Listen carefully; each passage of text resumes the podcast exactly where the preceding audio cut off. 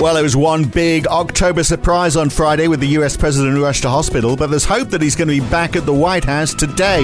The fastest COVID recovery ever, or is it all far from over? And what does it all mean for the markets, the election, and also the hopes of a fiscal stimulus package? And what does it all mean for the Aussie dollar a day out from the next RBA meeting and the budget? And a big week for Brexit as well. It's Monday, the 5th of October 2020. It's the morning call from NAB. Good morning. The US dollar strengthened a little on Friday, and equities and oil took a hammering on the news that the US president has the virus. The Nasdaq lost 2.2%. At home, the ASX finished the day 1.4% down. That's 2.9% down across the week. Uh, but even with the big falls on Friday, US indices were up across the week. And with all the uncertainty around the Aussie dollar, lost a third of 1% on Friday. The winners were the Japanese yen, that was up a quarter percent, and the pound up one third of 1%. And over the week, the Aussie was uh, one of the strongest at 1.9 0.9%, uh, with the US dollar on the DXY down 0.8%. We had big moves on Aussie bonds on Friday, 10 year yields falling six basis points. And oil, WTI, fell 4.3% on Friday. Brent also down more than 4%. So it's been quite a roller coaster, uh, even since our last podcast on Friday morning. I mean, the president's been out of hospital, has been in hospital, and he might be coming out today. So how is all that going to play on the markets? Well, Ray Attrill is here, head of FX strategy at NAB in Sydney.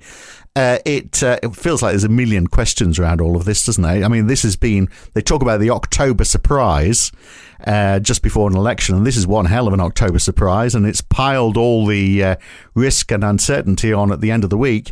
So if the president is over the worst of it already, What's that going to mean today? Morning, Phil. Well, maybe it means back to, to business as usual. But um, yes, in terms of October surprises, I don't think anybody was, was quite expecting that one. Um, and obviously, we saw a no. quite uh, a quite violent initial knee jerk sell off in risk assets, which I think is, you know, it is, is, was clearly to be expected purely based on the uncertainty factor there. Um, you know, uncertainty in all sorts yeah. of questions. You know, would the would the election take place? Would Donald Trump still be, um, you know, in the chair as the Republican candidate? All those sorts of things. Um, but I suppose the interesting takeaway was how much risk markets recovered on Friday, um, and I think the, the, proximate reason for that was that the um, you know the considered take, if you like, on um, Trump's hospitalisation and the fact that he had succumbed to the virus was that um, it just shifted the dial somewhat in terms of the likelihood of um, the Republican side, in particular, sort of meeting mm. Nancy Pelosi's demands for a two trillion plus fiscal stimulus plan. Or the odds of that had certainly improved.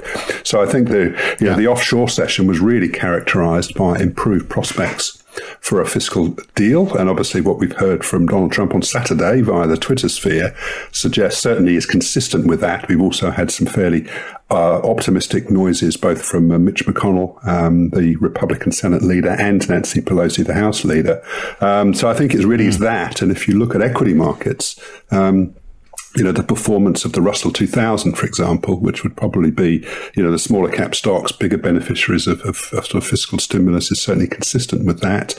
At the same time, we've seen a significant shift in the odds of the election outcome in favor of Joe Biden. Yeah. Um, so looking at, sure. um, I think there's a Wall Street Journal NBC poll uh, published at the weekend that now has Joe Biden 14 points ahead of uh, Donald Trump compared to six in their last poll. That might the, be as much to do with his performance performance uh, during the great debate, mightn't it? As much as it is with the fact that he's he's landed himself in hospital. Well, that's true because we've certainly we certainly saw an improvement mm. in Biden's odds after the debate, and that's then ratcheted higher since the uh, the news of the hospitalisation. But you're right, certainly the uh, the betting markets and the polling and the betting yeah. markets in particular significantly improved the odds so, on, on, Joe Biden. So that's well, two things then. If if if, if it looks um, like, I mean, because the, the dial won't have changed on the increased likelihood that there's going to be a stimulus deal, uh, because this will be a wake up call perhaps for for the Republicans. But also, we didn't know until you know in, in the last few hours, really, that his his situation had improved so much that they are now talking about uh, Uh, him returning. So Sean Conley, the White House physician, uh, talking about, you know, he even said his, his gave his blood oxygen level was 98%, uh, which is part of, you know, so I don't know, markets getting influenced by someone's blood oxygen level all seems a bit surreal, doesn't it, really? uh, but, you know, it, and also, you know, it, it, what does it mean as well for for companies that are involved, like Cadila Healthcare, who do the uh, dexamethasone, which is one of the cocktail of drugs that the president has been taking. It's a, an anti-inflammatory. I mean, he, the president has been talking about all this stuff before, hasn't he? He's going to be saying, "Look, I'm a living, breathing case that all this stuff works." Well, it's all going to play into the debate about um, social distancing, isn't it? Really, I mean, obviously mm. on Friday, markets are saying, "Look, um, you know, those that are, you know, have really been at the vanguard of arguing that we really need to distance and we can't afford to open our economies too quickly." Um, that that view was seen to be almost completely vindicated, if you like, by the news that the president had succumbed to the virus.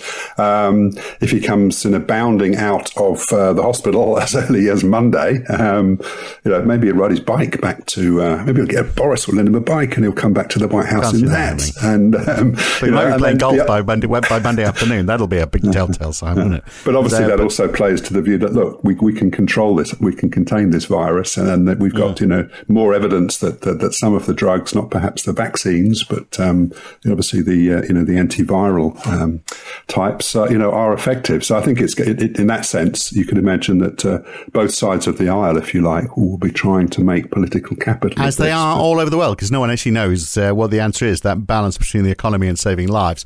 Look, jobs wise, it looks like the uh, the pace of recovery has slowed.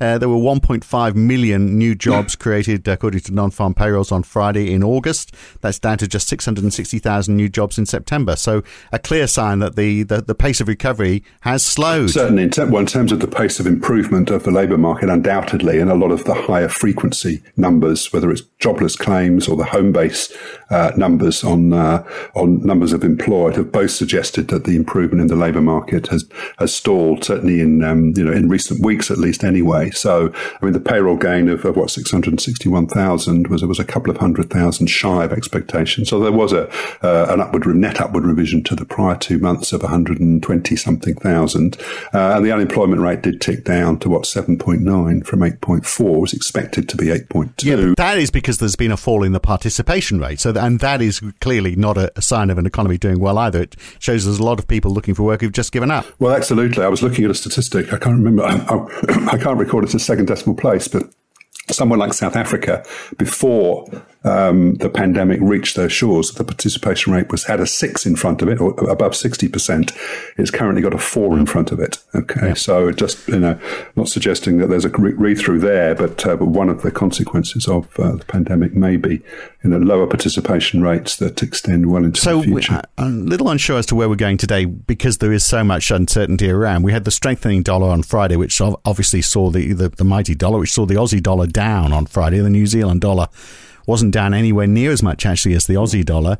Uh, so uh, I guess two questions. Oh, you know, uh, why this stronger reaction in, Australia, but also, you know, what is the US dollar going to do now? Which direction is it? Because it, you know, it's, it could is it positive because the president is uh, potentially coming out of hospital, or is it bad because he went in there in the first place and um, you know we've still got still got the same uncertainty that we had a week ago over the election? Yes, I mean Aussie being one of the, the biggest fallers is, is completely natural. It's still you know Aussie and the Aussie yen exchange rate in particular continue to be the highest beta counters, maybe with the exception sometimes of things like the Norwegian and Swedish crowns, which don't have quite the liquidity of uh, of the Aussie dollar. So I think there was the response there was was quite natural, um, but not a, I'd say, not a big fall. And uh, although no real recovery, uh, as you say, the big question is, you know, how does this play out for the dollar? I mean, to the extent that um, you know, the hit to risk sentiment that we've seen is not going to extend dramatically then ostensibly that is US dollar negative, uh, given that there is still broadly a sort of negative correlation between risk sentiment and uh, and the US dollar. Um, again, but markets busily pricing in or more um, inclined to price in a Biden victory. Um, you know, and it really is sort of ambiguous. You could argue that uh, to the mm. extent that um, you know some of the equity sectors are going to take fright, and then the prospect of pricing in you know higher taxes, etc. Does that play to more of a safe haven bid for the dollar, or you know, you know, more likely is, is the U.S. dollar weakness that we still think is you know is predicated on you know, the fall in. in Are you arguing in both directions? Are you being a real economist here? Uh, right, and arguing in both directions. no, bottom, the bottom line is still that uh, you know we still think the US dollar is headed down, right. irrespective of the election. Yeah. Um, you know, even though you know the, the direct implications. Uh, depending on the results of the election, mm. um, you know, could moderate or extend the extent of that dollar weakness. And right. if that is the case, then we'd still argue that the Aussie dollar is ultimately headed higher. Now, the pound was up on Friday, uh, and this was a lot to do with hopes that, a trade deal with the EU would be reached in the UK. Uh, then on Saturday, Boris Johnson and the EU's Ursula von Leyen, uh, von der Leyen, I should say, they, they agreed to step up the talks. They had a bit of a, a, a press release. Uh, Michel Barnier is off to talks uh, that are going to resume on Wednesday, so not an enormous sense of urgency, I'd have to say. Uh, and look, I, I, saw Boris Johnson on on an interview on the BBC over the weekend, and he was asked about Brexit fairly late in the piece, it's fair to say, and uh, he said, you know, if we don't get a deal, uh, then we can more than live with it. He didn't see, seem like a man who was totally committed to uh, to, to this thing happening. So I wonder which way it's going to go this week. Well, uh, yes, I mean, obviously, the, you know, there was the, I guess the not naive expectation, but the hope was that you know we might hear from uh, the EC commissioner as well as uh, as Johnson jointly saying, right, we're we've made enough progress that we're now going to go into this cone of silence or the tunnel, as it's called, um, you know, for the final lap of negotiations and out of uh, out of sight of the media, etc. Um, mm. We're not quite there, are we? But we haven't had the no. negative news that says, look, you know, we're still, you know, implacably, you know, or, or separated in terms of key things. So, um, mm. so I think nothing for the market to really set back the optimism. Yeah, although you know we would like to see something, wouldn't we, this week? Because the clock is ticking even louder. But we'll see how it all goes on. Well, I, I, just don't get over the fact Boris Johnson is still saying he wants that Canada hmm. deal, even though the Canada a Canada deal that would still mean that there will be some tariffs, which would mean there still need to be border checks. So you've still got that uh, Irish border issue. So I think they want better than the Canada deal. But anyway, well, we'll see how all that goes.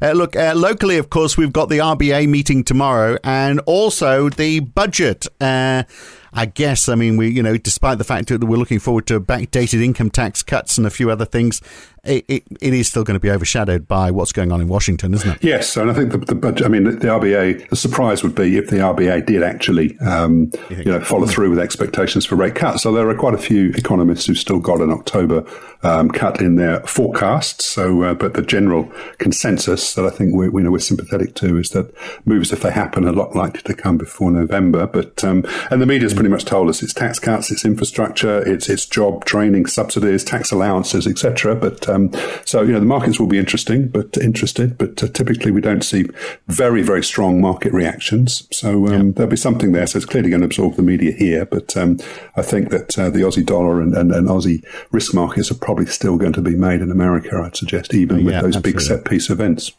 Well, and similarly, you know, we, we get it's a, it's a good day for ISMs. We get the ISM Services Index for the US, then we get the, the Markit Services PMI for the US, the UK, Germany, and the Eurozone. And we also get European retail sales for August. But I think all of that is also going to be over overshadowed as well by what's happening in the United States. Uh, in Auckland today, the COVID 19 alert level could be uh, reduced down to level one on Thursday by Thursday, which would mean you can basically cram more people into restaurants and nightclubs, which would be good for the Auckland economy. But other than that, I think uh, that's it. That's uh, that's today. Thank you, Ray. Thanks, Phil. Well, let's see how Donald does today. That's it for the morning call for this Monday morning. I'm Phil Dobbie for NAB. Back again tomorrow morning. See you then.